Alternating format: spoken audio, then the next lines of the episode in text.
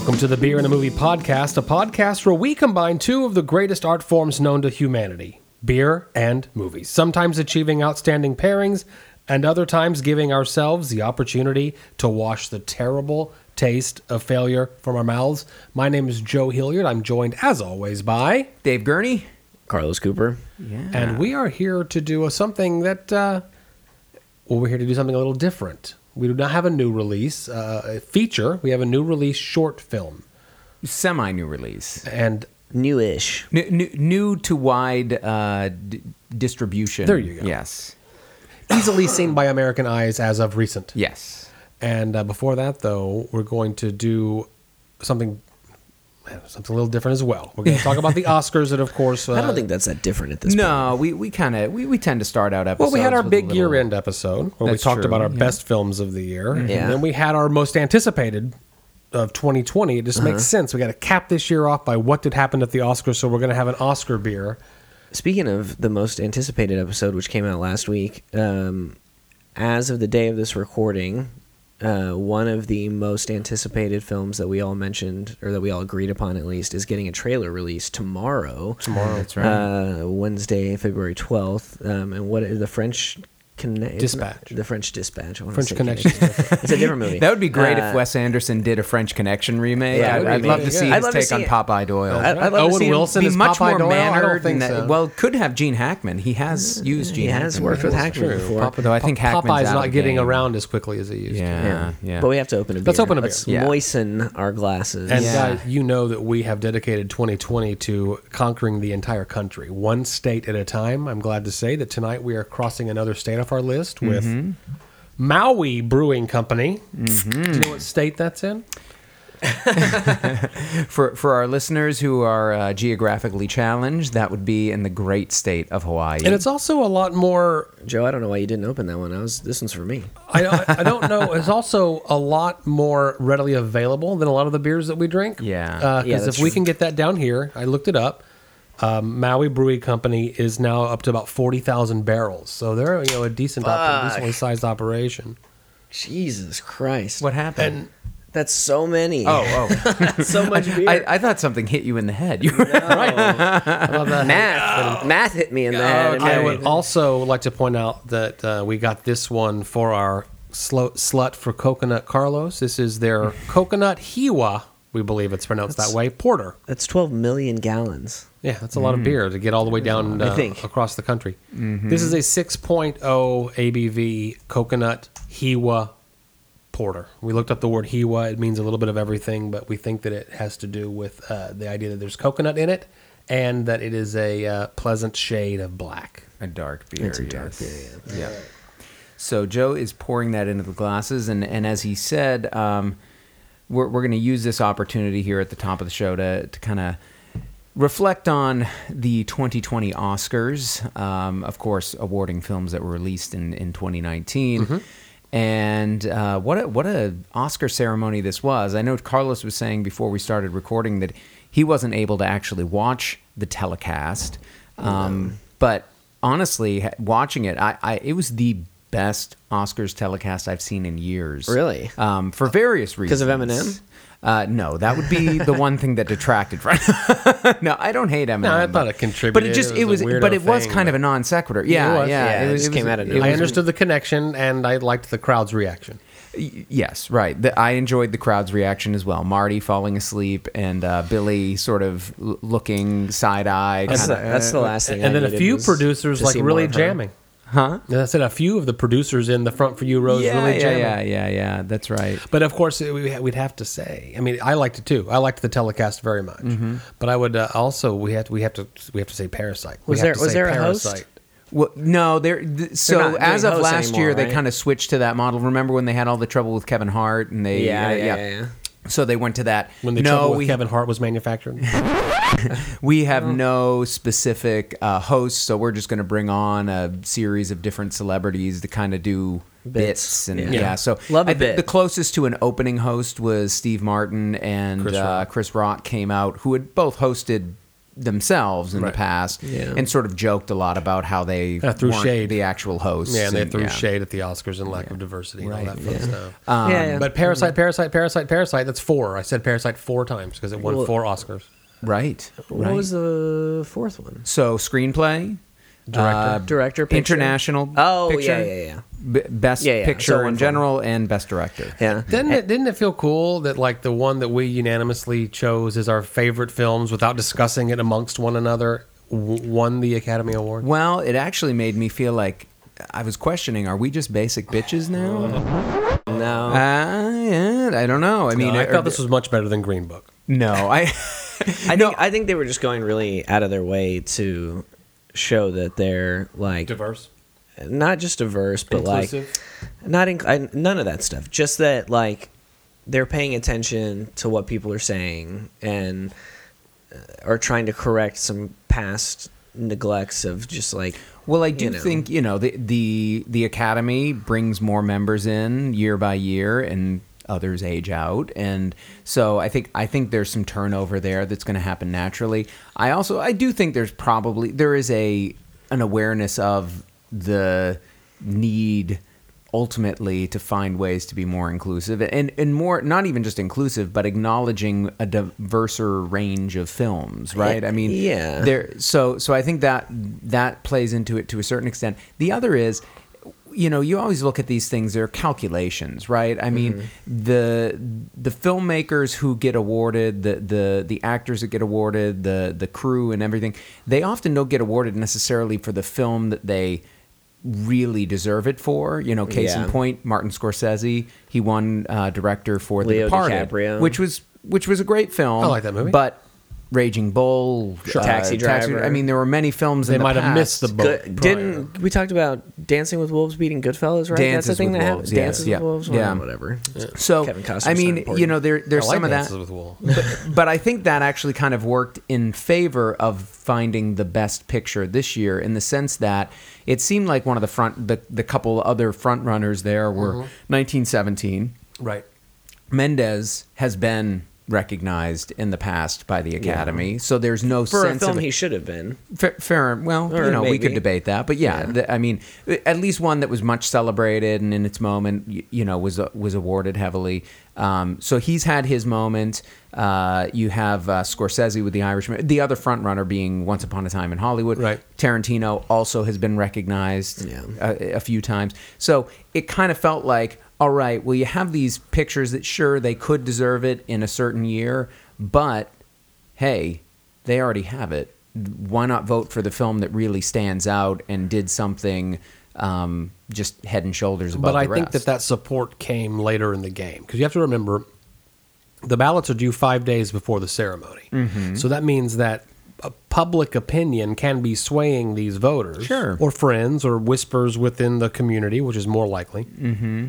And I, my optimistic heart says that at the end rush there, because if you look at award season, Parasite was beginning to pick up some momentum there toward this deadline. Mm-hmm. My optimistic heart believes that they said, you know what? We're going to be judged by this. What is the best movie? And they picked it. yeah, Well, I think that if it was if public pressure weighed into it as much as you're suggesting, then Daddy Sandman would have gotten some recognition. No, no, no, no. I, I, I, think that, there's that a big would be a for facet. that. But I think that um, I think a lot. I think some of it has to be like we know that we are. You know, take La La Land for instance. That we know that we're so far up our own ass that anything that's not from a Hollywood studio is going to usually get shunned or Yeah. neglected or whatever. There are clearly really good films that don't come out of the major studio system, and at some point in our 90 year history we have to acknowledge that you know? Well, and I and I think that you know this this is also a factor of you know a lot of people will talk about the campaigning that goes on Yeah, for is- for winning these awards, which is kind of un, unfortunate that it has to go that way. But I mean, that said, Bong Joon Ho is just about the best campaign uh, figure that you could possibly have. I mean, Yeah, he's who- so likable. Right. I mean, who could He come away that night. Who could come away from seeing that guy Yeah. and his like genuine love of filmmaking and other filmmakers And- and humility, it- yeah, it feels like. No, oh, absolutely. I mean, He I, made the two Oscars kiss, make out. He made them make out. That's right. He, he's What more he's- could you want? Well, and and my colleague uh, and I were talking about it, and he's he's Korean, and he Mm. was saying that you know for him the thing that stands out about Bong Joon Ho is his sort of combination of you know he is an absolute visionary creative talent but he's also very childlike Uh-huh. and very kind of um pure in a weird way like it the, and and that comes across even not Yeah. being able to speak Korean, you know, I can hear that in his voice. I can sense that when he when he's talking about things. There's like a, a genuine kind of just enchantment I think he was having. It was a wonderful th- and that was part of what made it so pleasing to watch is you're seeing this guy who richly deserves these awards getting them and he's just having the time of his life. I mean, the first one he got, I think it was screenplay. You're, if you mm-hmm. remember the the other guy who was talking, he's kind of standing behind, and you can just see him like gazing at the statuette that he's holding in his hand, and it's like I've never seen anybody that enamored with the award itself, and and that was kind of lovely. That Yeah. he, you know, th- this is a big moment for him and for the Korean film industry, Right. and one can only hope that it will uh, that it will continue to have such success. But before we drown out everything else, were there other awards that y'all were surprised by, or shocked by, or pissed off by? Um, I guess I wasn't surprised by it, but No, because because I went in thinking 1917 was uh, gonna get the whole thing because that seemed to be the trajectory, and it wasn't until these last few days that Parasite could be a thing. So the idea then that the cinematographer of uh, 1917 Roger Deakins. won. Okay, I think I said in our review that I could see this easily winning a cinematography Sure. award. And um, the other one, editing Ford v Ferrari. It's again one on my list that I haven't seen. So. Yeah. I mean, Deakins is for sure one of the best like working cinematographers out there, but he did also get his fi- finally was given an Oscar for Blade Runner 2049. correct? Right. that was his first. Uh, so I would have liked to have seen Lighthouse be acknowledged in some way. I we talked about it before. I knew it was a long shot. Um, and I, you know, I don't know, whatever about Renee Zellweger. I guess I don't really care. There's nobody in that I- category I need that to I see feel. Judy. I'm No, not. I'm not. see it. You'll see. There's no one that I feel strongly enough about other than Saoirse Ronan, um, but like I can get the transformation thing that Renee did to warrant that. We all knew Joaquin was going to win.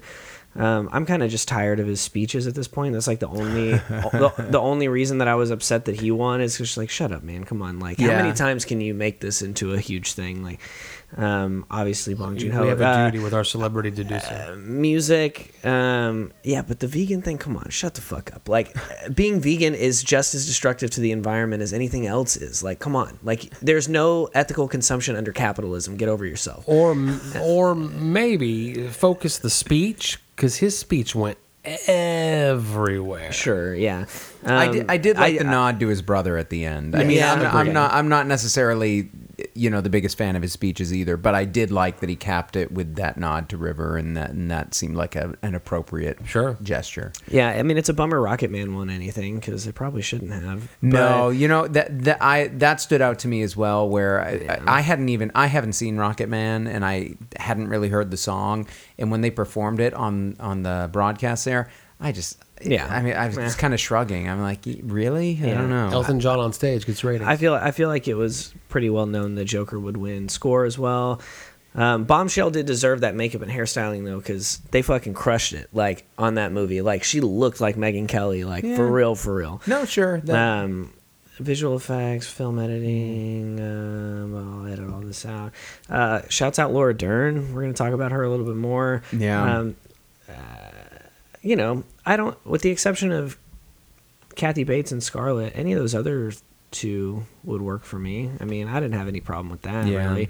Um, the Obamas won a Oscar, right, the American Factory. Yeah. They were they were executive producers, I Yeah. think, on it. Yeah. Um, but yeah, I mean, everything else is kind of makes sense. Um, Brad Pitt, that's cool. He was good in that movie. Yeah. Um, nothing. Yeah, I wouldn't have wanted anyone else to get that one from that list. Um, I thought he was the. I think he's the best of the list. I I also think that I, I would have I wouldn't well I haven't seen the two popes yet so I wouldn't really want to comment on that but I could have seen Pesci getting it I, I did like the kind of restraint and actually Pacino throughout most of the Irishman I was I was pretty happy with his performance I wouldn't have been troubled but then again these guys have gotten awards so let- and let- I don't think that those performances were good enough. Yeah, I don't mind the To Irishman walking that. away with nothing.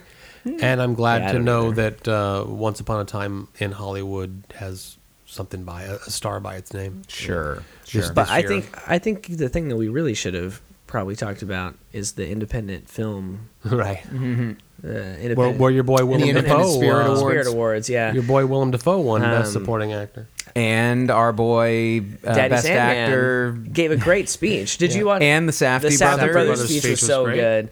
Uh, For those listening, the Sandman speech was in the like ridiculous voice he does in his comedies uh for the entire thing, and basically told the Oscars to go fuck themselves. Called them all feather hair, feathered haired douchebags, Right. which I loved. Um, but the Safdie brothers speech was particularly good because it was totally nonsensical. And if you haven't watched it, they both give speeches, both brothers, but at the same time, and it is hysterical. Yes. and you watch everyone in the audience look at them going, how long are they going to do? Gonna- is this going to be the whole thing? And it's so good. Like those two speeches are really great to watch. You should watch the opening uh, song and dance number that Aubrey Plaza did, which is really good. Yeah. Um. Oh yeah. Overall, I, I would like to say I'm happy that Bong Joon Ho has become such a fantastic ambassador for foreign films. Uh, I, we were, me and my daughter were talking today. He has a blank check now.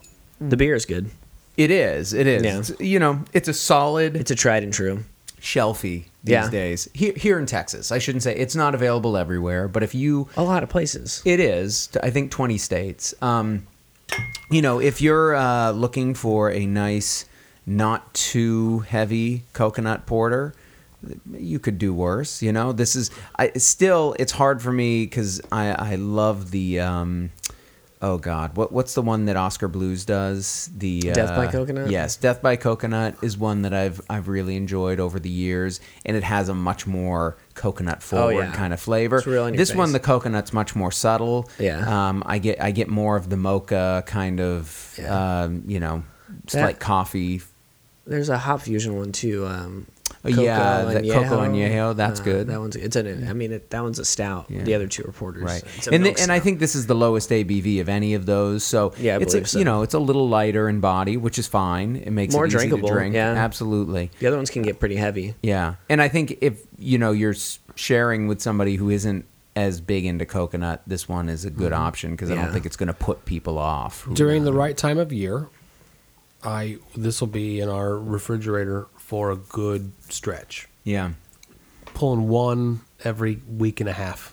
Okay. You know what I mean? Just to put a variety in. Calling it a shelfie, the right thing to do. Mm-hmm. Check out the Maui Brewing Coconut Hiwa Porter. I can't tell you how excited I am about the episode. Yeah. So what we're about to get into. because there is one award that we didn't talk about from this year's uh, Academy Awards because it's not on the telecast. They make brief reference to it, but these are the honorary awards. Right. Oh, okay. And one of those honorary awards this year went to one of the greatest living filmmakers in American cinema, one Mr. David Lynch. What did he get? and An honorary, an honorary Oscar. But There, there what are does that Oscars mean, that they they sort of um, award you for a career of contributions to. It, it was him, and there were a couple others. Lina Wertmuller, um, who. Um, Oh gosh, what she's an Italian filmmaker. I'm I'm gonna forget. Like her biggest film was remade by Guy Ritchie and Madonna. Swept away. Yes, thank you.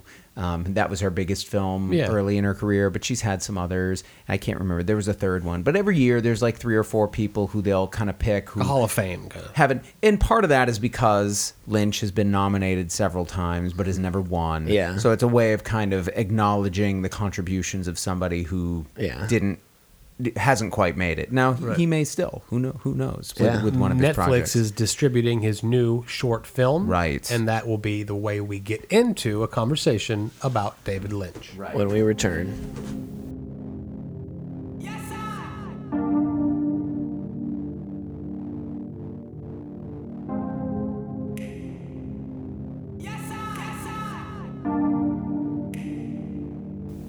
And we're back. So uh, as we went into that uh, early break on the on the program, that may be our earliest break ever. Um, we uh, were talking about David Lynch getting this honorary Oscar, and it was also kind of coincided with this surprise release of a short film that he had made that had actually played a couple times. I'm trying to the the first time was a festival over in Europe, Right. Right, uh, or no, uh, the Foundation Cartier pour l'Art.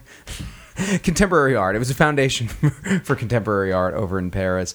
Um, they, they played there. Um, it also played as part of his Festival of Disruption at some point, and it it was just kind of you know something that a handful of people had ever seen before.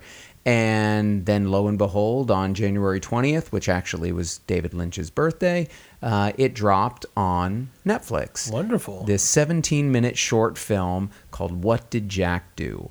And It's available on Netflix right now. That's right. And you should push pause and watch it. yeah. Why don't we push pause and open that beer? I'm eyeballing. Yes. So uh, for, f- to pair with this, uh, I'm I'm picking up another recent release. Well, one that's made it into wide distribution only recently. They kind of test marketed it earlier last year.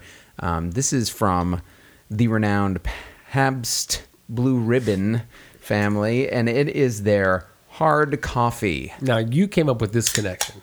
Well, eh, you know, Lynch, one of the motifs in his career and throughout his films, throughout his television work, um, throughout even he actually even marketed um, coffee beans on his own label is coffee.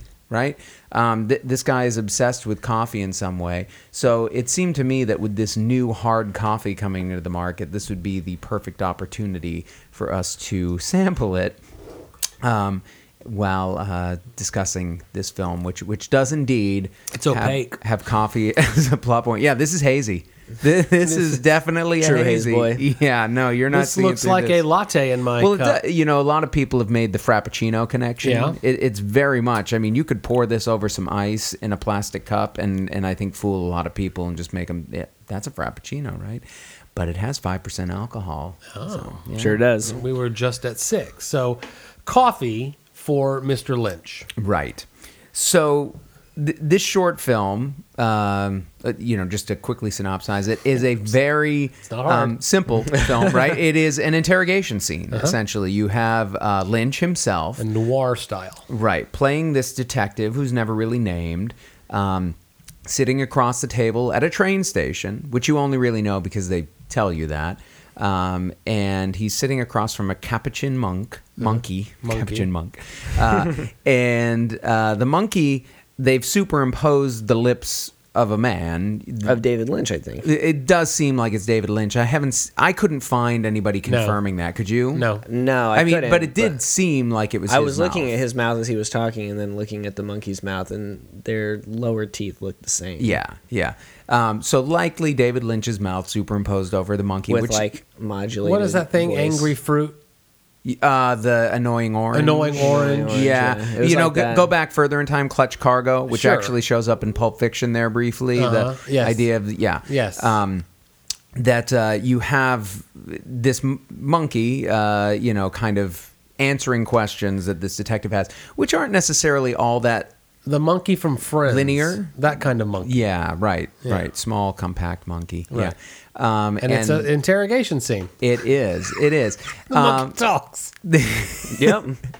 Has a human mouth. But you know, so many markers of Uh-huh. Lynch's work are there, right? Yeah. I mean, the the use of black and white, which he's done before. Okay, so you know, his first film, Eraser, his first Eraserhead. feature, Eraserhead, in in his early shorts, um, he's definitely used that. He's even gone to black and white in a few of his other projects um, since then. And so, so he goes with that very stark kind of high contrast, black and white. Um, the the sort of dingy set design you know like th- this kind of distressed um, the walls the you know there there's sort of this uh, look that things are falling apart a little bit It's kind Um, of like a vignette effect on it. right And shadow Then, and then you're getting a lot of like that simulated like celluloid grain and Mm-hmm. dust and stuff. and the the dialogue so strange and non sequitur. Like I said, th- there's an interrogation going on, and some of the questions are related to what is likely some sort of murder that's happened. Right. Um, perhaps with a chicken. Perhaps that chicken was Was loved the by the monkey. Right. Yeah, right. Um, Perhaps the monkey breaks out into a song. well, that definitely happens. Yeah. Uh, but you know, but there's also other things thrown in there, like questions that don't necessarily And answers. seem to relate. And yes, Right. and answers that don't always seem to relate to the question that's being asked. It's almost least. like they took a bunch of noir dialogue yeah. And put it into a random generator Mm-hmm. and created a script with it. Yes. Because the answers don't sometimes match the Right. questions. The answers sometimes do and then go off into another tangent, but they're conversational as if everything we're saying makes total sense. Right. Yeah, as if the conversation is following any like cohesive. How many times did you watch it? Uh, I've watched it twice. I've watched it twice. Yeah, I, wa- I watched it once when it first like pr- I think No, I watched it twice in a row in and then preparation I, for and then I watched it again this morning. Yeah, I to- watched it twice in a row in preparation for this. I watched it a second time because I enjoyed it so much the first time. Mm-hmm. And I feel like if you watch a David Lynch movie for the first time or your first episode of Twin Peaks that you ever catch or whatever, you do like that sideways thing a dog does when it there's a sound that it doesn't quite recognize. Or And like then once you can get into some of that familiar Lynch. And, and, and most of it's unfamiliar. Sometimes when you watch a David Lynch movie, it's Lynchian, certainly, but you're seeing something for the very first time. Mm-hmm. And you're seeing a lot of things here for the very first time, although some of the effects used that we, we mentioned are, are, are classic in nature. Mm-hmm. But um, then there's that other Lynch thing of modified vocals. Yeah. Because the monkey's got a modification on the voice. Right. Because I think it's David Lynch's voice. I think I really yeah, think yeah, it no, is. no, it is. If I had but to it's guess, like I that, yeah, say you so. But they they've done something to enhance and yeah. and make strange pauses that Right. don't seem conversational. You know, Right. Um, well, the, in the delivery of the dialogue, I mean, in a lot of his projects, he he. It seems like he steers his actors, and certainly he, in his own performance as Gordon Parks in the Twin Peaks series, um, has a very sort of flat kind of delivery style, where yeah, you know, yeah. you know, it's just like he's saying the line, but the line is just this, and there's not, and, and I'm even giving it a little more flair. yeah, he's like directing you to act like you're acting almost. Yeah, and like yeah. just giving these very robotic readings of the lines. Um, Which works when it's so funny. I mean, that's or when it's really weird. Right, and this is both. Yeah. this is both. This- I this one does happen to be both. He is often that. That is, you know, the the sweet spot of David Lynch, and we're going to talk about this more expansively as the episode goes on here. But is this sort of, you know, intersection between humor, dark themes, Mm-hmm. and um, and absurdity, and and and uh, and unexpected, right? Like kind of things that will shock you and you won't be able to anticipate like the monkey bursting into song as we get to the climax of this Great song. interrogation scene. It is right. It's a good song, yeah. Yeah, Lin- Lynch has done some great uh, Yeah, music he music has. work because really that that has. is a song composed by him and his collaborator Dean Hurley, who have worked together over the last decade. I'm just going to say spoilers now. okay, Um, there is it's just the two of them. Mm-hmm. Then Uh, other than the waitress. The Well, I was- then I was going to say, then you get a third new character. Mm-hmm. And so, in this universe, in this film language universe, and I hope to talk about film language soon. This universe. It's a 17 minute movie. it's, a, it's a motion picture. Uh, we are going to allow a third character. Okay, so now anything can happen. Anyone can walk in the door. And when the chicken walks in the door, and To- the, the to chicken, Totemon. yeah, something crazy. right? And the chicken, of course, was a love interest, and I guess the motive of the murder. Yeah. Yeah, yeah, because And the chicken shows he up. kills her like lover or something Yeah. like Yeah, that, right? yeah. Because they can just talk something. about anything. Yeah. And if this is going to get silly about how he's having a love affair with the chicken, okay, this is just absurd. Uh-huh. And enjoyable and fun and, and beautiful to look mm-hmm. at. The black and white and the. Mm. I got caught up in the CGI of the nose of the monkey and the mouth. I mean, Yeah. you know, I couldn't take my eyes off of it. And then the chicken walks in, mm-hmm. and then that monkey chases the chicken as the chicken runs away from. Yeah. It was a beautiful little piece of art.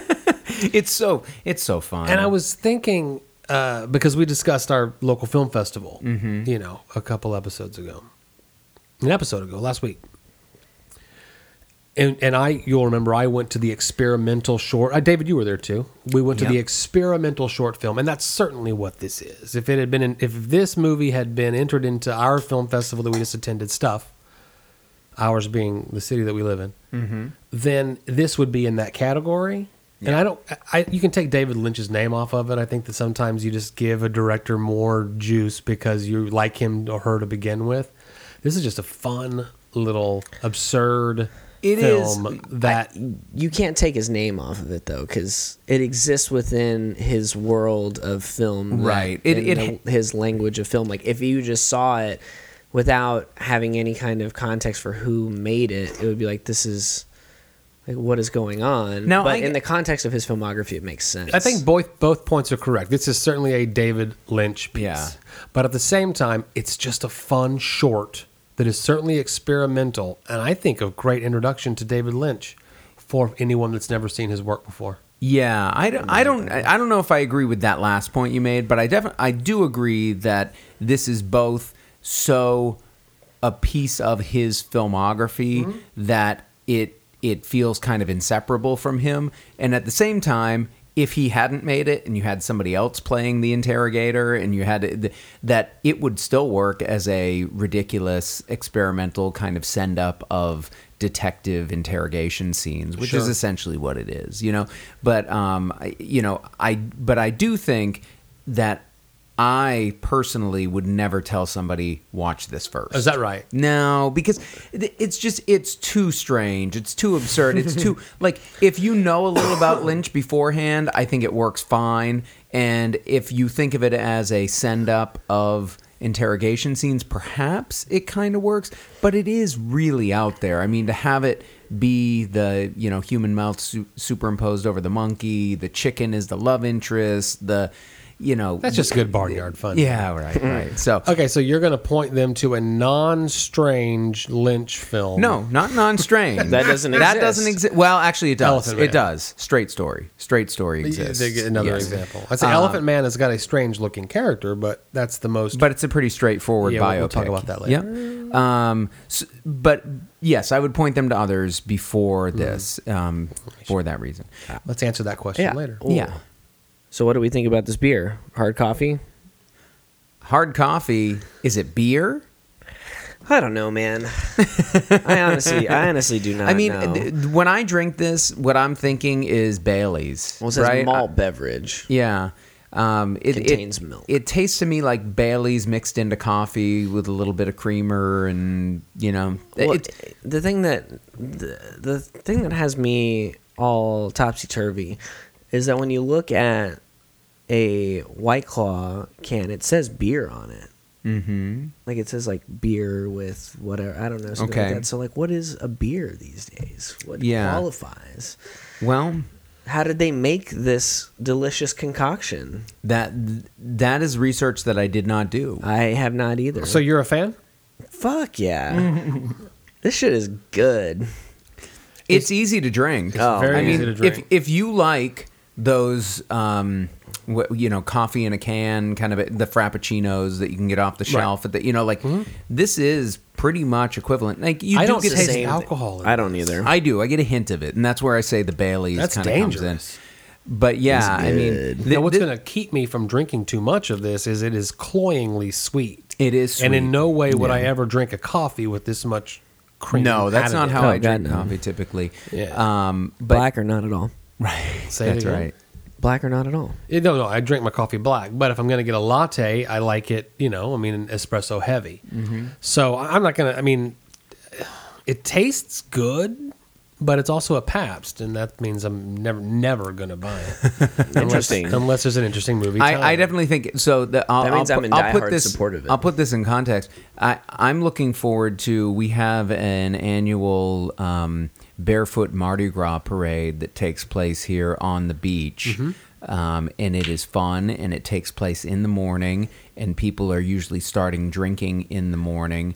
And this, to me, is the perfect. This will be my beverage. But there's no craft brewery doing Mardi this Gras. kind of hard There will be. style. There yeah, certainly you bet will be. ass there Yeah, will be. uh, well, okay. no, um, I'm waiting on it. Ingenious is doing this. They're doing a hard coffee? but it's like a mixture of like their beer and like something else. Eh, hold on. Well, I'm there for it. So yeah, they do various different kinds of hard coffee, and um, the most recent one that I found on their Instagram, that at least was obvious, was um, hard coffee peppermint mocha. This six percent hard coffee is a blend of our house-made cold brew coffee, brewed with coffee beans from district roaster, roasters, blended with imperial milk stout, conditioned on dulce de leche, peppermint, and chocolate for in-house consumption. You got to get some of that. So, uh, well, it says for in-house. They won't let you get crowlers. I don't know. Yeah, I don't know if they too will or not. But so yeah, they're mixing it with a with a beer. Um. So yeah, I, did they mix this with PBR? Bad. No, I know. no, not straight up. no, I know, it's but it just- would. It was. Flat out marketing. Yeah. Yeah, I. Yeah, I don't know. I'm not enjoying There's this. beer in I gotta be honest with you. This is not a flavor profile that I enjoy. It's too, too, too sweet for me. Mm-hmm. But I could understand why people would like it. Well, there He you go. probably would have felt different if I had brought the whipped cream to top it with. Yeah, there you go. I mean, if I Fucked that, that's shot it out your bra. That's where I go, and and this isn't something that I indulge in much with the frappuccino drinking, Uh-huh. but it's not like it's a bad flavor to me. And the idea that there's alcohol in this, and I can be drinking this and be getting caffeine and alcohol simultaneously. We talked about Sign me up. we talked about going to Barefoot Mardi Gras together. Yeah. Uh, if you take some of that, or I'll bring some, or whatever, we'll clink them together and put a picture on our Okay. Well, social there you go. There All right. you go. I can't wait for the next conversation. Yeah. So, as we said, we are going to be diving deeper into the work of David Lynch, and we decided that we should at least watch one film, feature film of his together, and we wanted to pick one that would be most exemplary of his style, perhaps. We, we considered a, a few candidates, right? Eraserhead was in the mix, his his first feature, Yeah. which Mulholland Drive. Mulholland Drive, uh, a later film that, that was much celebrated. He was nominated for Best Director for uh, back in the early 2000s. But we ended up going with his 1986 film, Blue Velvet. His Pulp Fiction. Now, explain, Joe. I, I, I need you to expand on that. Uh, Tarantino will forever remember, be remembered more than anything for Pulp Fiction. Now, I, I'm not even saying it is it is his seminal work, although I believe it to be. yeah. Um, and this is the one that kind of goes hand in hand, even for the non-David Lynch film, fan that's Uh-huh. that's you know familiar enough with film to be able to pull anything out. Okay. they're going to pull out Blue Velvet. It made such an impact when it came out. It's in his career in such a different direction than where it had been, and I think it's the the measure that true cineastas kind of probably measure everything by Okay. of his oeuvre. Yeah, I mean, I, I, I get where you're coming from. I do, I do. Um, he, he, yeah, he's he's a he's an odd character. It's his dances with wolves, reasons. if you will. Bada bing, bada Not gonna boom. do that. Not gonna do that. I was happier with the Pulp Fiction. Yeah, analogy. so now are we going to open another beer? Or are we going to take a break? What are we yes, doing? no, we're gonna open another beer. Uh, We're going we- right straight into it. Well, We ha- need to. We have We to need take a break because I have to go get the beer. Oh, okay. Oh, okay. Well, then we're gonna take a Unless break. y'all want to talk while I go get the beer, which is No, no, no. possible. Let's, let's take a break. We'll take a break. Okay.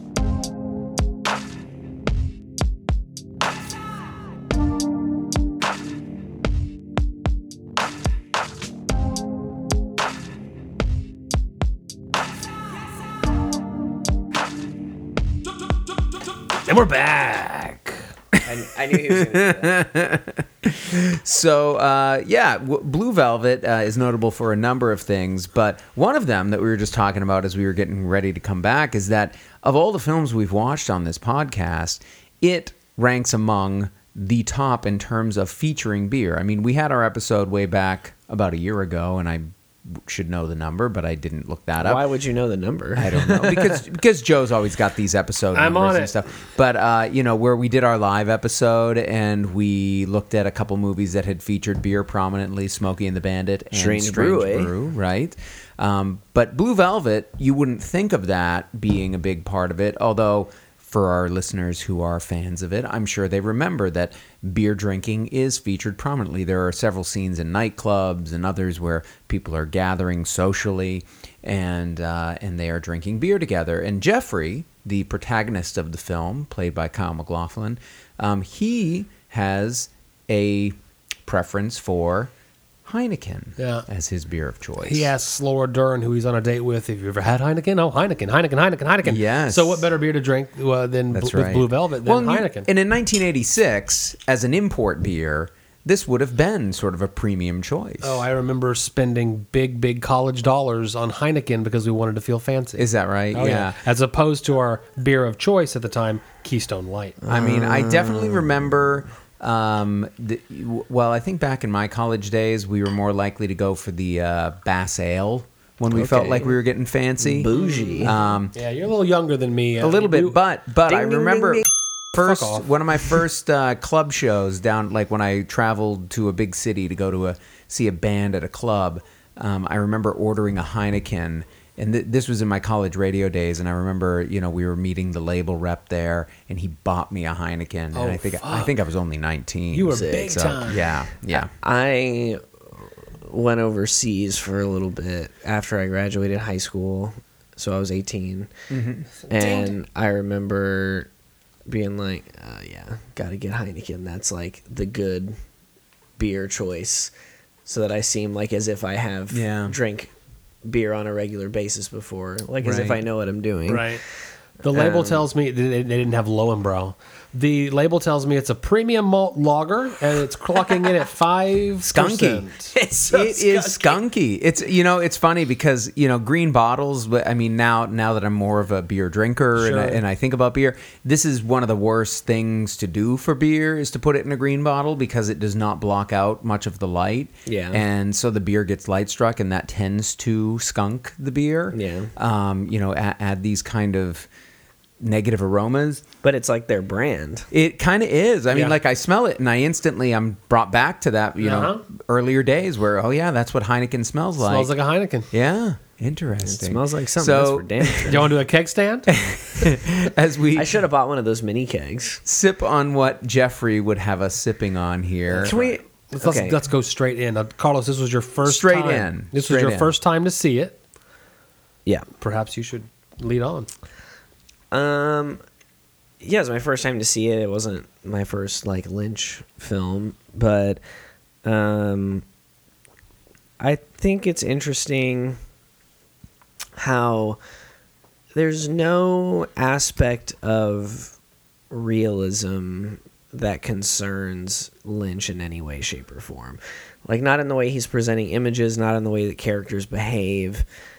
It's all so either exaggerated or like hyperbolically subdued, which is somewhat of an oxymoron. But eh, and this movie is like a great example of that. Like fucking Frank has one mode, and Yeah. it's fuck you, and nobody acts like that. like you know, but it's like. Dennis Hopper does. but it's like pure. It's like pure unadulterated. The like role he was born to play. like he is id like Yeah. that's just pure id and that's Yeah. it and then like i loved the scene when i mean i didn't love all parts of it because dennis hopper's beating the shit out of Mm. isabella rossellini but the way that it's framed like from jeffrey being in the closet like just the way that that looks Mhm. and uh was so fucking good yeah, um and it's you know we've it's it's been a laura dern heavy year yeah, uh, right. And this is probably the youngest I've seen her in a movie before, and so that was very interesting seeing a younger Laura Dern, um, in in that role as like a high school love interest. I mean, I love Kyle MacLachlan. You know, like he's he's great in um, the score by Badalamenti Yeah, um, is fantastic. Uh-huh. Uh, it is a really good movie. It, it has a happier ending than I was expecting. That kind of threw me off Yeah, a little bit. yeah. Like I was like maybe more disturbed yeah, than I would have been otherwise. But Yeah. when things end kind of well, I'm like, what the fuck? yeah, And- but I mean, other than that, there are some very like truly remarkable um, things that he does, like the in the very beginning through the grass, and then you see all the bugs. Yeah, like, that shot's yeah. crazy. Yeah, especially yeah. for like '86 or whatever. You Right. know, like, I don't know how he did that, that. that extreme close up on the ear. Extreme close up on all that Yeah. stuff. It's cr- like it is really nuts. Yeah, Um, but yeah, I thought it was great. I and you know because of some of the things that I just said, I think it would be if somebody asked me, "Oh, what David Lynch movie should I see?" This would be the first one yeah, no contest that Yeah. I would say watch this because it has some of the dreamlike qualities of Eraserhead. It has some of the strange, almost like non sequitur, really, really dark moments like Mulholland Drive does. Uh huh. But it has a cohesive enough narrative Yeah. for somebody that's not familiar with his work to be able to follow. Even though it is still kind of tough, like it doesn't really come all together until like the very, very end. Yeah. Like, for a while, I was sitting there, I was like, is this going to be one of those movies that ends and I still don't know what the fuck happened, you know? Right. Um, but you kind of. It all comes No, it ties together. It does. I mean, it does. this- I was expecting it not to, though. And I was also expecting it to end tragically Yeah. uh, neither of which happened. But um, yeah, definitely would be my first intro. I don't think it's his best movie still. Mm-hmm. Um, so I, I mean, I guess I, I guess the comparison that Joe made to Pulp Fiction, insofar as that it's what he's probably best known for, that holds. But as far as like, is it his best? In that way, I don't. I think Mulholland Drive is better. Yeah. Um, It, but it's great. I uh, loved it. I agree. I mean, I th- and on with a lot of things you just said, I think for also, before you get going, you mentioned that, and I, I- just want to justify this for my own sake. Sure. Um, I had never seen it before, and one of the reasons I had never seen it was I've owned it for years, but I've never felt emotionally equipped to handle Huh. it, and I think that's Well, based beca- on its reputation. well, based on Mulholland Drive, because I'd seen Mulholland Drive, Uh-huh. and there's just something about like it made me think that it was going to be somewhat similar. Something about Uh-huh. either the like the DVD case or whatever. I thought it was going to be this crazy fucking like intense thing. yeah. Uh, and I should have watched it sooner because it wasn't as emotionally taxing as I expected it to be. That's interesting. Um, so I should have watched it sooner. But Yeah. I, I got in my own way and didn't do that. But- yeah, I mean, I think I, I think it is kind of an emotionally taxing film, but I get where you're coming from. It is just not as much as I built it up in my mind. Fair enough. Yeah, no, that and that that makes sense. I think I too would probably recommend this film over almost any of the other. I, th- I think I would say that this is the film. If somebody said I've never seen a David Lynch film, what should I see? Um, I would say Blue Velvet. It's it's the one of his films that I've ever used in classes. That mm-hmm. that okay. you know Yeah. that I feel like okay, somebody who may never ever see another David Lynch film, maybe has never seen one before, could still get something out of this. It's what is the context in which you're teaching it in? um, I believe I've used it a couple different ways. One, I used it when I was talking about genre. I think that it has a lot of it's using a lot of film noir elements. Yeah. Um, it's essentially a detective story. We have a femme fatale. We Yes. have uh, A very um, good one. Yeah, we have a lot of the shadowy, um, you know, uh, sort of lighting that's going on. We have so the The Yellow Man. Yes. So so there are these elements that are in there that I think are very indicative of that, but it's obviously doing something different as well, and it's pushing the um, the themes into darker territory where you know like film noir often would hint at those things. It didn't necessarily have overt rape or overt, um, uh, you know, kidnapping. Know, th- this this sort of Intense violence. intense violence that go- that goes on. So, um, so I've used it that way. I've also used it just to talk about narrative in general and kind of like because it is actually a fairly um, straightforward linear narrative, right? As, ha- as linear as Lynch can get, I feel. well, he's, you know, he's, and we'll talk about this as we go on here. If you look at his career trajectory, um, he he did start out as a pretty linear storyteller with his features, and it was only kind of later in the, I don't know if you'd call it the second half of his career or whatever, where he started getting much more in the Mulholland Drive, Lost Highway, Inland Empire mode of like just playing around with it. And I guess Twin Peaks was kind of a bridge to that, where you have these flashbacks, flash forwards. Where the hell are we? Is Yeah. this the thing? Is this a dream? Is this the yeah? Th- this film, it's all pretty clear. These are real characters in a real world that have real problems going on. The, the key there, though, here that another thing that he falls through is the idea of that sort of idyllic American Yeah. suburbia kind on the surface. kind of surface, Especially those opening shots Yeah. of like the picket fence and the beautiful flowers and it's sunny. right. But in those opening shots, you know, whatever it is, three, four, five minutes into the film, as as we see that montage, it ends with the father of Kyle MacLachlan, like Yeah. suffering a heart attack. you know, like, Yeah, it's like a stroke or his, something. yeah, right, right. And then here's the Lynch touch: the dog drinking the hose uh, as the hose continues because he's And watering it, his yeah, that gets intense. Yeah. Yeah. Yeah, And then that goes straight into Carlos, the shot that you mentioned, Yeah, the really close up. which is a very on the nose conceit of in this Americana underneath the surface exists a, but it doesn't matter, it works. Yeah. yeah, no, I understand you saying it's on the nose, but who else did that? Sure. And Oh, who at the else- time? Yeah. Oh, uh, and who else has done it since? The timing of this movie coming out kind of is everything. I mean, it, it shapes a lot of conversation about when a film entered the marketplace and what was the marketplace surrounding it. Because I think David Lynch had nowhere to go but more bizarre, more surreal. You know, that would be where he would go. At the time, this was fucking crazy. Yeah. this- I mean, and I know, you know, we're we're we're desensitized because of all the things we've seen It's since still then. crazy. Joker. It is still crazy. But this movie was the Twin Peaks, if you will, to use the same director's work as an example of the weirdness.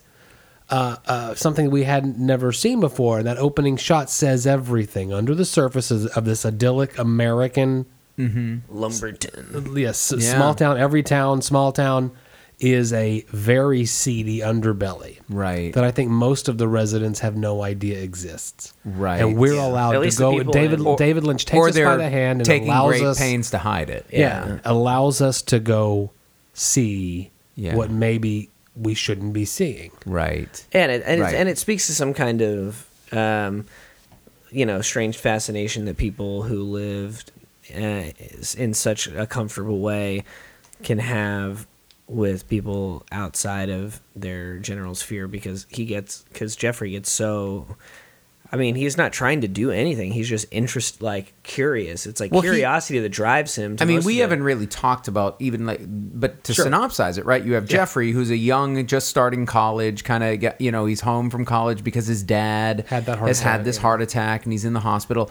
And as he's walking home from the hospital from visiting his dad, he happens to spy a severed ear. an ear. Yeah, Right. In a field. And, and of course, w- who wouldn't be curious about there's a human ear in the Yeah. field? So he brings it to the police and he strikes up a little bit of a friendship with um, Um, the detective's with daughter. the detective and his daughter, right? Laura and, Dern. And the, the daughter kind of gives him a bit of information that allows him to then kind of slip into doing a little detective work himself. Yeah. Which pulls him into this whole situation that's unfolded where there is a local Lounge criminal. Oh, well, I was going to say, you know, dr- dr- yeah, drug kingpin, organized crime figure who is holding the husband and son of a lounge singer hostage, s- forcing her to be his sex slave, essentially. Right. Yeah. Um, and so he, the Jeffrey, uh, the Kyle MacLachlan character, gets sort of pulled into this world.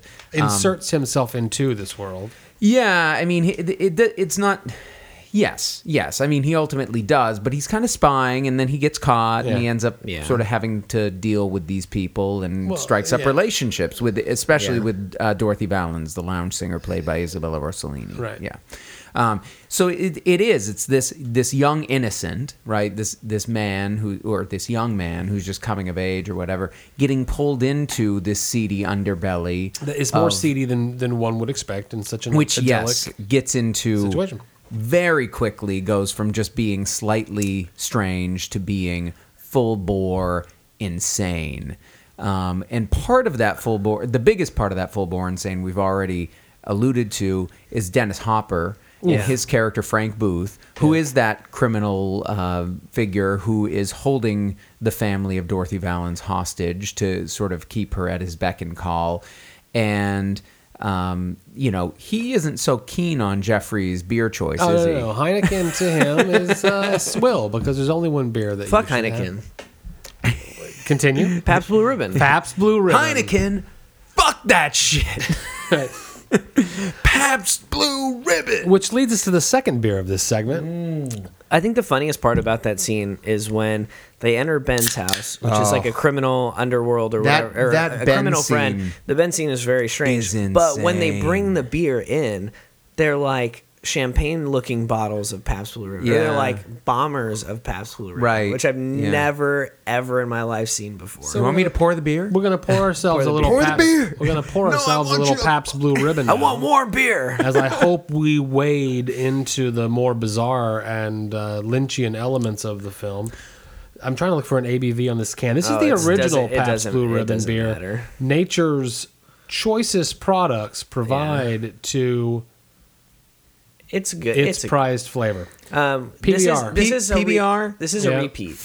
Four point six percent. 4.6. This So- is Yeah. a repeat We're for up- us. We had had It Pabst is. before? It is. We did We Pabst have when we did Blockers and American Blockers. That's right, because it was you know we were going for the teenage keg party teenage kind of party yeah. beer, and I wouldn't drink Keystone, so I brought Pabst. Yes. This doesn't even count on the list. Wel- welcome One- back, what have you One PBR. of, one of the um, One of three beers we've had twice on the M- much show. better nose on this than, than with the Heineken. Heineken. Yeah, one of the most interesting things I think about this movie is that Dennis Hopper shouts every line of dialog Mm-hmm. I would, I would say, I would say that it should have been Shouts or moans or sort of a, a mixture of both. Yeah. kind of teeter totters between those two things. maybe once. yeah well yeah in the in the sex or the rape scene um that is it's a, it's a stranger tone but outside of that scene just when he's Yeah. doing anything Right. you fuck like and he's just screaming at everybody even his friends he's like Yeah. what the fuck is he saying that fucking like he's just he shouts every line of dialogue as if he were um, a 2006 Nick Cage in the movie Ghost Rider.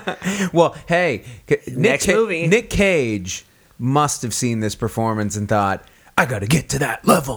Vampire's kiss. well, well, he certainly works for David Lynch. yeah. Uh, Nick Cage. did. That's right. That's What right. a what a combo. Yeah, yeah. but That's just when we think, okay, so Frank arrives, Mm-hmm. and we learn quickly that he carries around with him at all times. I'm assuming nitrous oxide. Yeah, that, that that seems to be what. What are you thinking? Uh, I just thought it alluded to some sort of like emphysema or something. That oh no, I thought he was getting high. I wouldn't doubt it. Yeah, so he's huffing off of this thing, Mm-hmm. uh, the, the the mask you would put over your nose and mouth in a hospital. He's carrying one around with him, and Where's the tank on his bo- on his person? Though? he doesn't it's seem a to be small carrying tank. anything. It's a small tank in the side pocket. David David knows.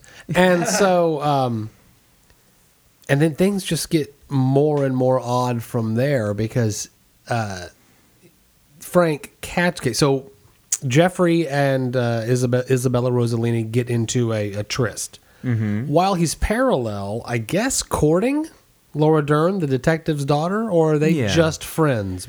Well, they're trying to be right. She has a It, boyfriend. Right. Yeah. It, Okay. it, it evolves over time. Yeah. Okay, so uh, after paying a visit to Isabe- Isabella Rossellini, and by the way, we should say that their relationship is mostly sexual, and that he, it, she rather, is trying to convince him to hit on and cause her pain. Right. She wants it to be a sadomasochistic relationship. Sure, and that's Yeah. completely foreign Which to and basically uncomfortable to the recreating what she has with Frank. right. Yeah. right, and um,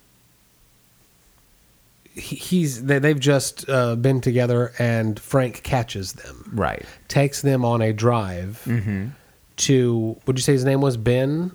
Yes, the Dean. Stockwell character Ben. Yeah. Yeah. Okay, this is where another Lynch like trademark film language, and that is these odd gatherings of folks that are you, and then the the the colors, uh, the color scheme of the film can go flat, even, and uh, very very neutrally colored, and just just pointing out your eye catches these odd characters that are just assembled around the room. Yeah. He likes to bring together odd characters in these kinds of situations. And I think that the, it's just very simply because odd, odd, it's all subjective. And I don't mean to be offensive, but it, no, I think you can comfortably say that the Ben character in his situation is odd. Very because odd, we're yeah. Nobody is we're going to- putting, but, but not just that, but the peripheral characters just along the wall, the, the people gathered in the party. Yeah. Well, the thing that makes all- them odd is that they're just like lurking. Right, and then it makes the audience uncomfortable because you know that they're in a dangerous situation. The, Yeah. the the heroes of the film are in a very dangerous situation, but the danger is not telegraphed outside of Frank's kind of craziness. So I I, I find that aspect of Lynch sometimes to be hugely uncomfortable. Just the notion he he can make you uncomfortable Oh, he's with great just at the it. images on the frame. Yeah. well, and it's also the way And he that frames party does it do, does it for for, Oh, for it's- me. It's it's it's also in the way he frames. It. I wouldn't want to be at that party. because uh, another filmmaker could take like you could send somebody into that exact same set with those exact same actors and under a different director's guide it could be made to look somewhat normal or naturalistic or whatever but the way you don't really ever get a very close look at some of those like maternal No. figures lurking in the background. They're Right. just like you're so far away from so much of it, yet inside of a room mm-hmm. that it's like it's there's a disconnect there and like the way that you would expect naturally for your own perspective to like perceive those things Yeah. Yeah. versus what is being shown to you and that's where so much of his like genius is comes into play is that he thinks to frame things in a way that nobody else does with the you know expressed intent of Yeah. making you uncomfortable Well, and combine Yeah, elements that this- just don't belong together. I Yeah. mean, you, you have, you know, Frank, colors and Frank the Booth materi- is already a very, a very strange sort of villain, right? I mean, he is a psychopath that is sort of some sort of leader of a gang, and he, but is is totally into. I mean, a gang that supports this guy who likes to huff nitrous oxide or whatever it is that he's Who huffing, doesn't?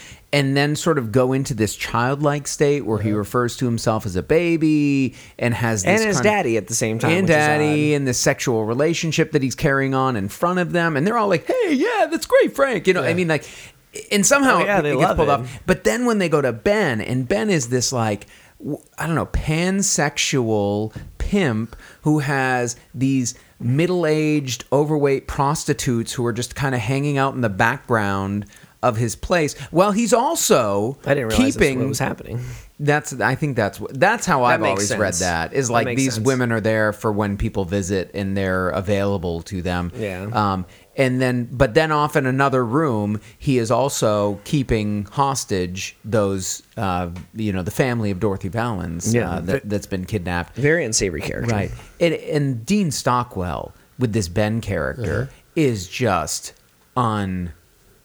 unbelievably good. I mean, Yeah. he is just and and the lip sync that goes on, this fascination That's with the really you know the um It's Roy the Roy Orbison Orbison, song, song, yeah. in Dreams, but but he refers to it as you know the candy colored clown. You know, I mean, it's just like I mean, everything about it is just like 10 steps off from center. Right. And then you put them all together. And yeah, you create. it's fucked up. You create this unimaginable. I mean, this is the kind of thing that nobody else could have p- possibly put together. And I know you say, like, if somebody else walked in with all. Nobody else would assemble these elements. There is nobody else. And then you got that whole idyllic American town, Right. Where the straight characters, if you will, Uh-huh. the cop, his wife, the, are, you know, the cleavers, Yeah. from Leave It to Beaver. But again, like Carlos said, wooden, Yeah. uh, one note, uh, very, and and so when he comes home to care for his dad and his family Yeah. and, his car, and the hardware store. it- I, I guess the theme of the whole thing is that underneath Mm-hmm. the pretty, underneath the idyllic, is the, are the bugs. Yeah. underground. Yeah. and if you go to look for him, because in this case you're bored home from college, you know, Right. looking for some kind of anything, Y- uh, you know, I guess. Yeah. And so you don't. I found an ear. Right. I gave it to the cops. My duty is done. Yeah. No, no, he wants to solve the case. Right. If you go looking for it, what exactly will you find? And Right. if you do find it, are you glad that you went to go looking for it? Yeah. The shock and the most shocking scene when I saw it as a much younger man is the uh, Isabella Rossellini showing up for reasons unknown, nude On his porch. on when- his yeah, porch right. when he's about to get beat up by a guy. It helps him not get beat up, but now it exposes to a burgeoning love with uh, someone his own age, Yeah. someone in his own naivete, Yeah. Laura Dern. Well, who's helped him into this world? too, certainly, Yeah. certainly, but they've developed a crush on one another, and you can see that growing right. all the while he's you know starting to hit his new lover. Yeah. you know he's way out of his league over on this side of town, um, who just shows up nude, Yeah. abused, we assume, in some kind of you know, Yeah. something has Yeah, occurred. clearly, clearly, it was beaten and Uh, yeah. and I mean, how shocking! How Yeah. shocking! Oh, because crazy. you don't you don't expect well, it, yes, a weird left turn. That, well, No, of course, that Lynch is also known for as well. for sure and the, and there's you know more th- that had come before that but that is a very shocking scene also that sort of culminating scene in her apartment when he gets back there and her husband has been killed as has the partner of uh, the detectives Right. right, who's but he's standing he's been sh- he's dead and he is just standing in the room i mean it is the weirdest image that i can think of of a death scene Yeah. that i've you know ever it, you find out where the ear came from. Yes, Yeah. right, right. I mean, it, it is just uh, don't Strange mix of violence, strange mix of sexuality, strange but with mix. with and- the, with an oddly an oddly positive ending. Yeah. but one that le- does leave that kind of question mark, right? It's like how good is th- how good will this life be? And you know, I think for me, you know, watching the film again, I think what what strikes me is how much of a you know, again, I never thought of it as much as a coming of age story as I did this time mm-hmm. watching it, and that it really is for the Jeffrey character this kind of you know his sexual awakening essentially that that's going on, and it, to me it's like exposing that like this you know obviously there is the sort of sanctioned. Um, socially acceptable version of one coming into their sexuality, which is his relationship with Laura Dern, right? Uh-huh. They're gonna and they're on their pathway to a family, They're and they're having they're having a family barbecue at the end, first and there's gonna be, and you're, but that is all sort of underpinned by the dark twists that go on with like it's obviously sexual impulses that Uh-huh. are driving Frank. It's obviously and he's indulging in id, them yeah. himself, right? Well, and and Jeffrey even will when he he's not able to help himself, right? He's when he's approached by uh, um, Dorothy and whatnot. So it's it's really interesting. It's this unsettling coming of age story where you're seeing both the purest form of that story that our society would totally sign off on and say yes, he should be with. Um, uh, the Laura Dern character's name is What a lovely escaping couple. Sandy. Sandy, right? Thank you. He should be with Sandy, and then you're also seeing him with the damaged sort of person that Dorothy has been forced to become Yeah. by this, you know, victimizer who, who's totally and and whatever happened to Frank to put him in that situation that he, you know, I mean, let, let alone right. But um, I did actually. I had a surprise beer for you guys because if you remember, Jeffrey liked Heineken.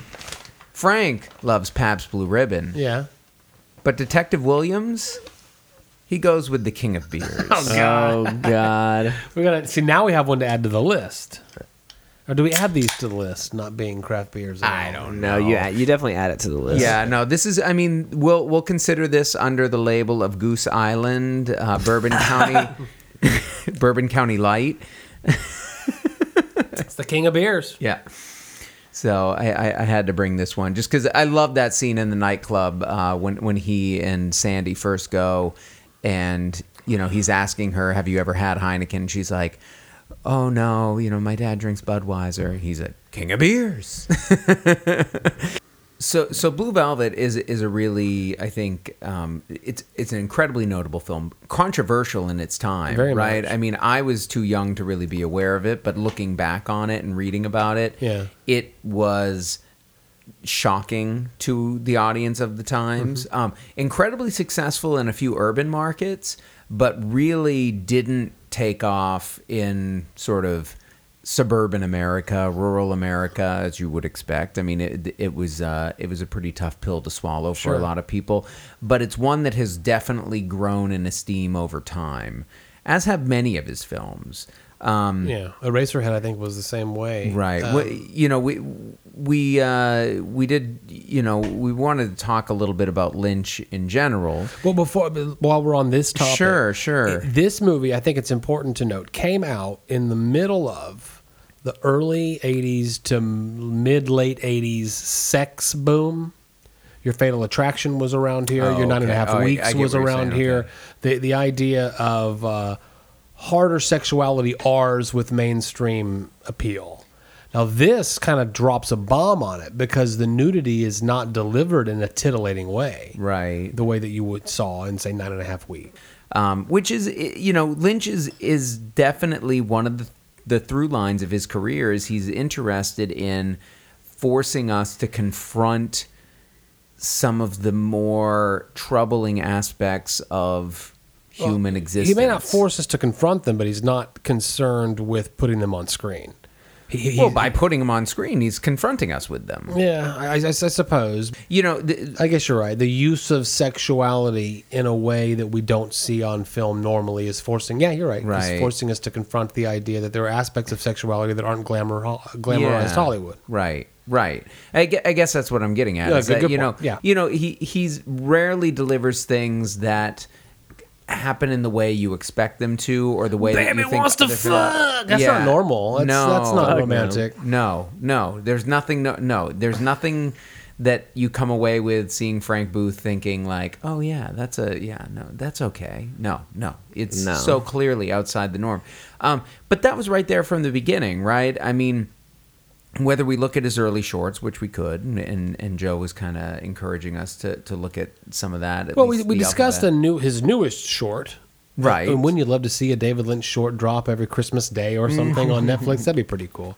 Uh, I did send to you guys, and we'll post on our Facebook page his earliest short called Alphabet, Mm-hmm. which is uh, much less polished, much less you know linear Yeah. than, than what we what we saw with um, what does Jack know? R- right. It what's it called? What did Jack do? That's what I meant. Yeah. Um, it starts with Eraserhead Right. self s- he received some funding couldn't you Right, know, he was- didn't think he'd ever find a distributor for what has been described as a dream or a nightmare Yeah. and became a big cult uh, midnight film Right. in the early 70s Right, along with a handful of films in the '70s, like Pink Flamingos, Rocky Horror and Picture Rocky Horror Picture Show, became one of these films that was sort of sort of notorious midnight screening cult film. Mm-hmm. That yes, initially like audiences didn't know what to do with it, but then there were these devoted sort of s- this small number of people who really found something fascinating there because it is so different than anything else that you would have seen at the time or even since. and as you do success begets opportunity Right. and he was offered to uh, direct elephant man Right. By Mel Brooks's production company, yeah. Yeah. That yeah. really tripped me out when I found out that Mel Brooks produced a David Lynch movie. I know, And to me, if you're talking about how to introduce people to David Lynch, this might be considered a good uh, option because of all of his work. This is the most linear Hollywood. It is in black and white. But it's in black and white, It yeah. is in, i about a, uh, if you will, grotesque character. Some might Right. say, and some did believe in that film. But it's a, um, it's the one that got him the Oscar nominations. The first one, they Yeah. got Oscar nominations. I think an Oscar win.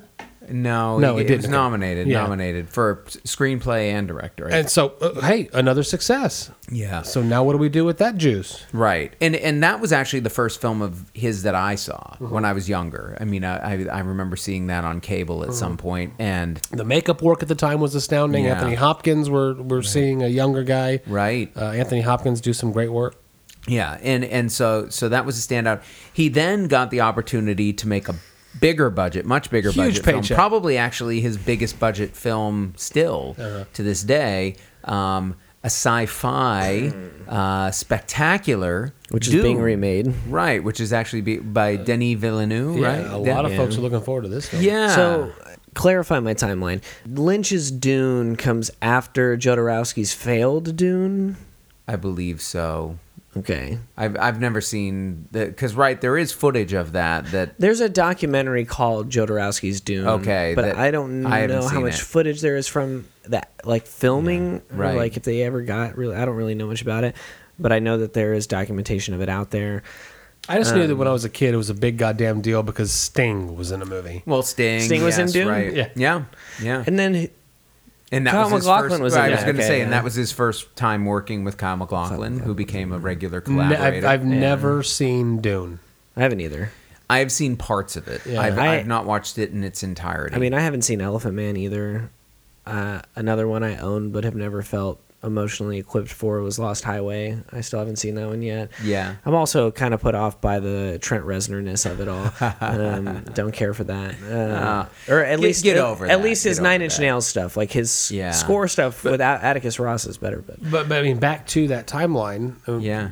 Kind of zipping through it briefly. Dune is a commercial flop, a critical flop, oh Right. yeah, people hate it. and um, I think the funding kind of well and he up and he kind of disavowed it uh, ultimately and and he talks about or he talked about it in interviews saying that he, it was where he experienced what happens when you try to make a film with a studio uh-huh. Yeah. that you know they're going to have their desires their need and he was changing things even though they weren't what his vision was Sure.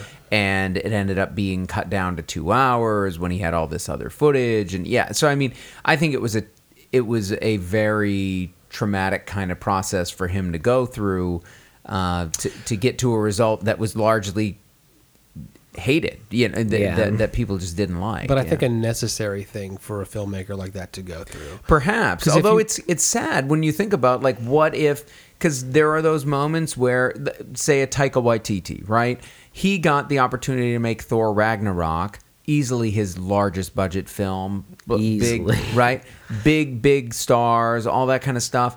In it went really well. Yeah. you know, and and, and again, he's a different kind of filmmaker. He's more of a comedy focused filmmaker, and it- And he was kinda paired with the right project. you Right. know? I mean, but you could you imagine if Lynch had been given that kind of opportunity where somebody really wanted, okay, yeah, go far. You know, around the same time, he was offered uh, the opportunity to do Return of the Jedi. Right. Lucas God, that would have been amazing. well, No, it- maybe. I don't know, maybe, but the, you know, his his response to Lucas was, "No, this is your vision. You you need to see this through. You Yeah. know, you, you do that." But um, Well, well, let, let me go back though. When Yeah. I say it was a necessary thing for him, Lynch, his greatest work, one could argue, came after that quote unquote failure.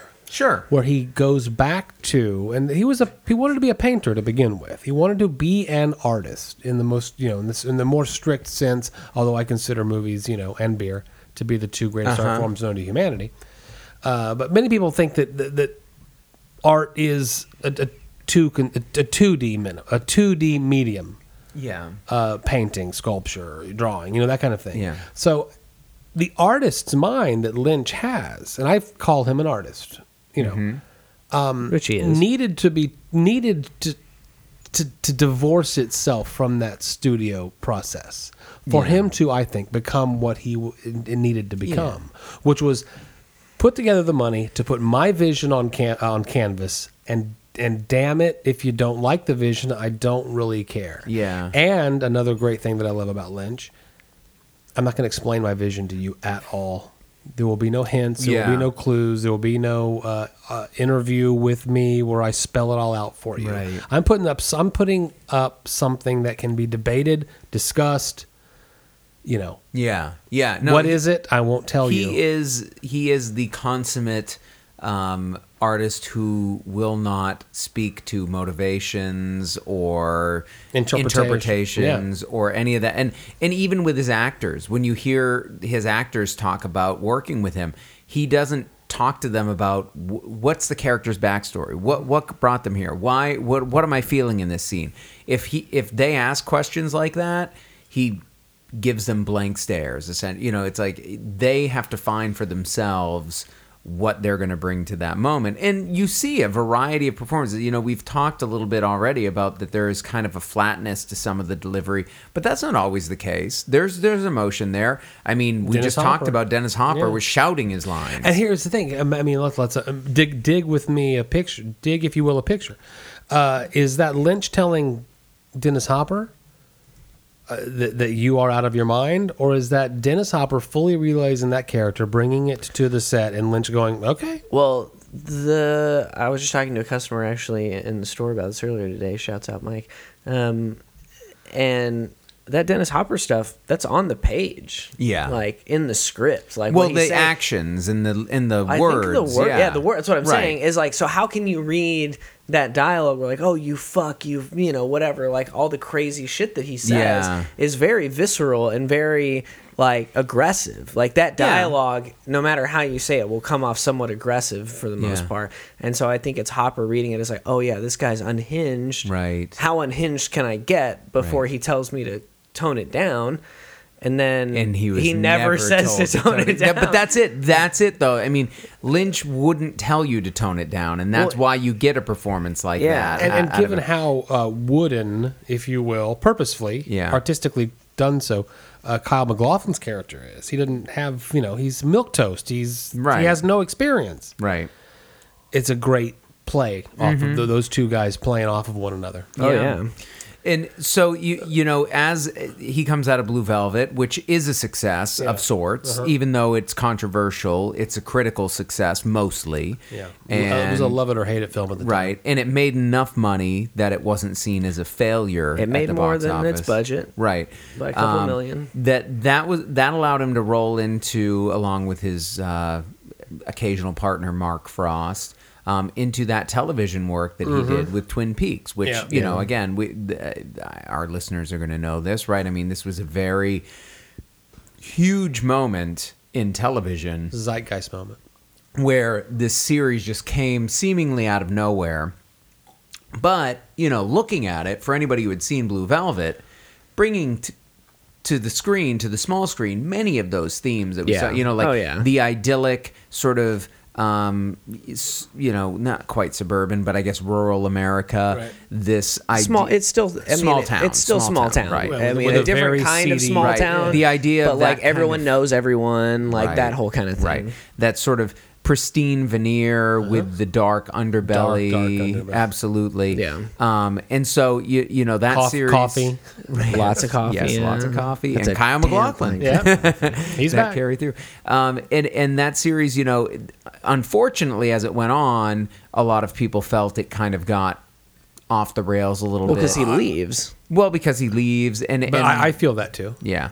Um, and you know, but but at the same time, working on other projects, Wild at Heart came out Yeah. just around that time, which Same was, year, I think. Yeah, ni- well, this during the second season year, I think. Yes, Are you sure? I thought so. I thought Wild at Heart came out in '90. yeah, and it wasn't Didn't Twin Peaks come out in '90? Twin Peaks started ninety? It was 1991, wasn't it? I think so. Okay. Yeah, I think Yeah. same time. Well, it was right around then. Um, and and that film, you know, again, wasn't a huge success, Right. but critically was Yeah. regarded as a very interesting move. And It's got all but the that's the classic thing I'm trying to say is movie. that Dune proved to him that commercial success is, is not what I'm after outside of the fact that com- a commercial success every once in a while doesn't hurt my ability to get financing. yeah, I mean, well, he's never had. I mean, it's not a one for you, one for me kind of director. As No. he doesn't do that. No, he's he's more of a prestige director, if Yeah. anything. He's he's one that I think has probably gotten his funding more for the fact that people want to be associated with him And in I- his it- it didn't- artistic. didn't- And I imagine Blue Velvet made a huge amount of money on on video, Home video. and- home video. Yeah, I- I mean, I'm and then probably the follow up residuals that you get from. I'm uh, sure over the everything years that's- it's it's done it's done better. yeah. And I think I they don't probably all have. I don't Right. think that. Yeah, I don't know if it was, did in, incredible numbers, but Yeah. it, didn't it Well, come enough. out recently that uh, Lynch was like slightly autistic or something? I don't know. I think that- hadn't heard I think it- it came I out wouldn't be recently that he was, like, if on the somebody spectrum somewhere. diagnosed him that way. Uh, but you that I mean that could be a part of it because it's like I mean because he is a fucking weird dude, amazing hair, weird dude. Yeah. And so I feel like somebody like him just doesn't give a fuck. They're just like, uh, yeah, I'm in it. Like, of course this movie needs to be this way. Why would you think anything else? Like, I don't understand why you think I should make a different movie than this. Yeah. Have you know, Did you stay on the Lynch train? either Joe was of you? dying to get that sentence I in. was dying to shut you up. Did you did you stay on the Lynch train? Did you miss movies? Did you always catch a Lynch movie? Because I, I noticed there's a, a few gaps in my filmography. here. Yeah, There's quite a few in mine. Starting with Lost Highway, yes. I mean, I had at the point that Lost Highway came out, I had seen. Eh, Well, like I said, I saw Elephant Man when I was pretty young, and I think by the time Lost Highway came out, I had definitely. Well, I watched Twin Peaks while that was on, um, and then I think I went Twin Peaks Fire Walk with Me, and then Lost Highway That's a comes a, good little bit later. After that, I pretty much did at least with his features, and he's he's put out some shorts and stuff that I haven't quite caught up on even yet. Um, You try but to catch all the features. Yes, I- Okay. I, mean I did. I remember actually one of my one of the standout movie going experiences that I remember having in my life was going to see Inland Empire its opening weekend in Chicago when I was living there with Aaron and it was one of the coldest weekends I have ever experienced where I mean we were like negative something degrees in Chicago and I remember going to this huge old theater called the Music Box in Chicago that's just a great like old movie palace with an organ. And like if you go hmm. there for the early matinees on Saturday and Sunday they actually have an organist playing. I hope they still do but they did when I was there. And I remember going to see it and it's just this huge cavernous that the heater could not do what it needed to do. We mm. sat there in like layers of clothing, bundled up, you know, with our arms, watching a three-hour ponderous David Lynch opus. surrealist Yeah. David Lynch opus, and it was wonderful, and I and I totally enjoyed it. So yes, I've I've stayed with Lynch ever since then. Um, and it, you know, again, I I hope I hope with all my heart that we get to see at least another feature film come out. Oh, I'm sure we will. in the- Yeah. I mean, I'm hopeful. And we can't talk about Yeah. every movie, but I mean, maybe we fast forward to Mulholland Drive because I know Carlos. That's Yeah, I, I mean, I don't think that we're pretty deep into this episode already. I think I, I think a lot of people have seen that movie. Um, it's so my I- it's my favorite one. I, it's my favorite as well, and I don't know exactly how much more can be said about it. yeah, Um, but it is fantastic. I mean, it's you know, it, it's one of those. There, there are some movies, and I think you know, I kind of think that while I would very much enjoy being able to go see a new David Lynch film in the theaters, I feel like the Safdie brothers are kind of taking the reins a little bit in terms of hmm. what at least at least what Lynch does for me. Obviously, they're not like super super similar, but the way that Lynch can leave me after seeing one of his Oh, films with like the- with the- physically yeah. affected by Yeah, it you talked about like the that. Safdie brothers are uh, very good at doing that as well um, but M- M- Mulholland Drive was one of those movies that when I ended it I was like yeah, that's a movie that requires research. I saw it. About, I saw it about a month, what just happened I saw it about a month ago. I introduced my son to it, mm-hmm. and it was such a refreshing. I, I was so happy to watch Blue Velvet again in mm-hmm. prep for this. Yeah. having seen Mulholland Drive a month ago, and and and having such a love for Mulholland Drive. Naomi Watts, who I didn't know, I don't think when she when that came out. I don't think most people did. Yeah. Uh, there's a trick where she plays two characters. I didn't realize it was the same actress. Oh, yeah. Mhm. during the It's film.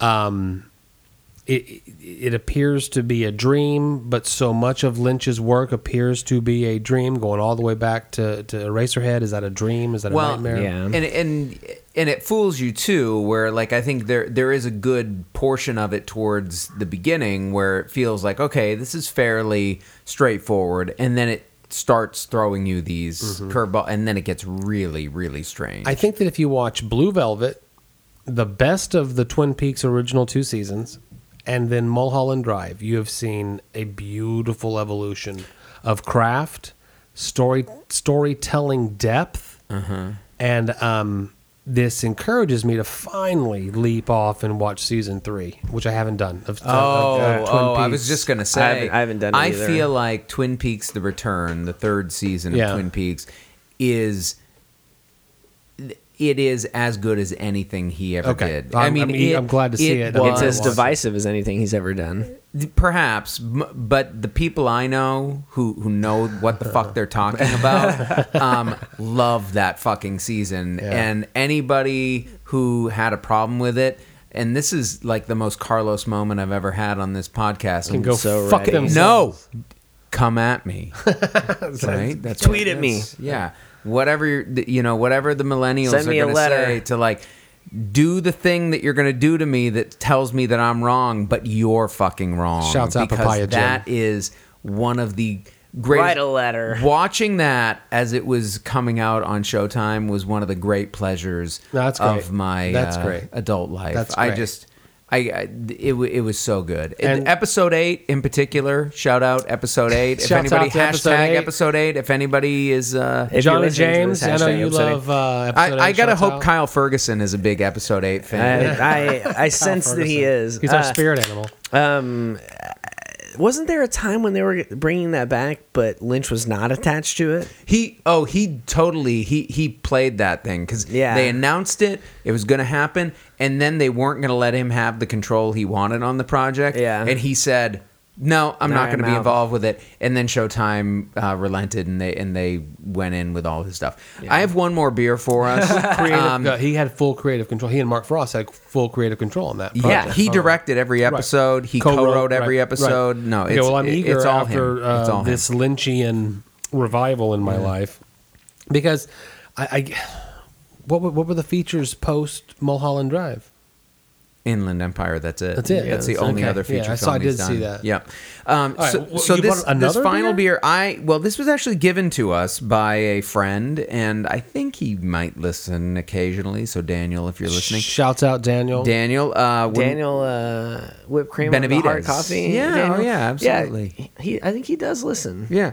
Um, th- this is uh, from Parish Brewing out of uh, Louisiana, and He's- he's we've had sadist. them. They uh, they did the Rev. Yeah, uh, yeah, we had the rev. yes. and we haven't had it on the show, but Ghost in the Machine. Oh, incredibly fantastic, yeah. popular, great hazy. Well, this is their triple India Pale Ale. This is Atticus Atlas. I have never had this before, but Daniel was kind enough to bring a can to the last bottle share we were doing locally. Okay, Carlos, get ready for it.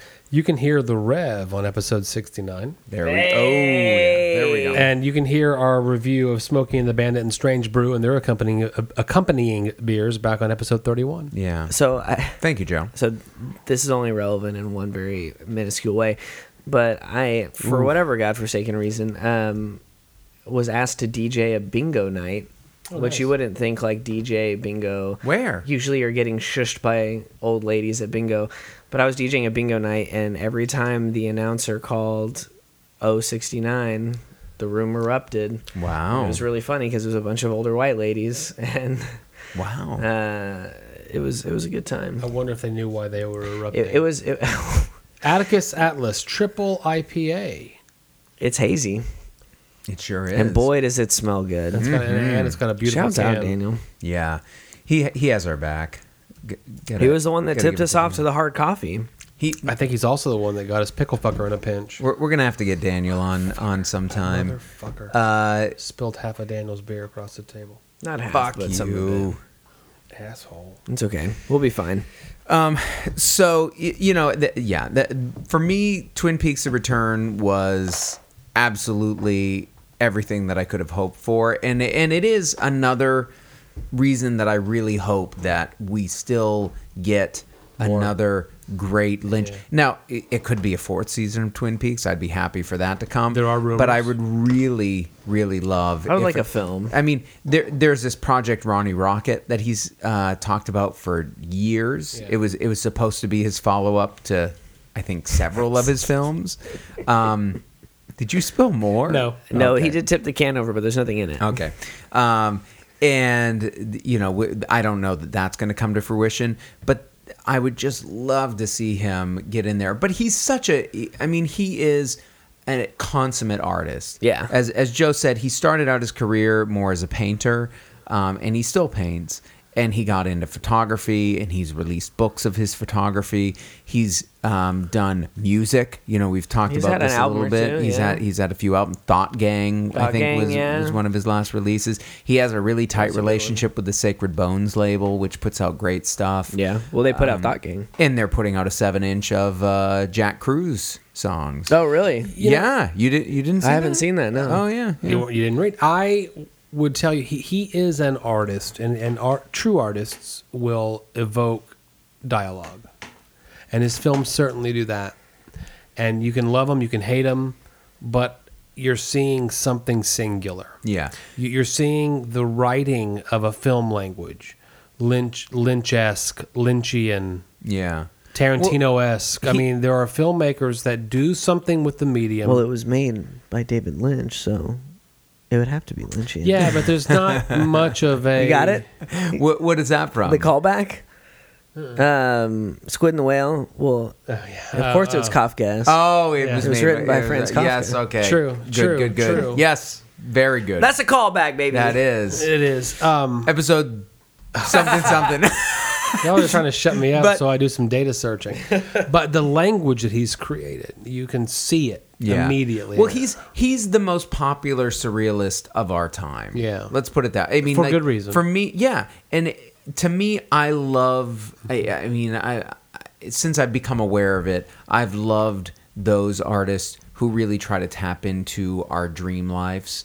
And I mean, I think for Lynch, his dream world is so much more colorful and disturbing than mine but i can see it. You know what i mean? It, it's it's there and it, and it's totally relatable in the sense that if you allow yourself to go with it that dream logic of these weird connections that are out there you know what i mean? Like the mm-hmm. the the villainy that's in all of us and the sainthood that is in all of us mm-hmm. it's and it all coexists it it is something that i just you don't see many storytellers tap into and he does it and, And- it, and he does it in a way that i just i i mean i think if you're willing to go with it it pays off and he puts it up there without reservation. Yeah. During the um, Twin Peaks season three, he did a bunch of press, and he does not do a lot of press. Right. He did a bunch of press, and he said this quote: "What matters is what you believed happened." I think this was probably in reaction to what did this mean, and why did you know? yeah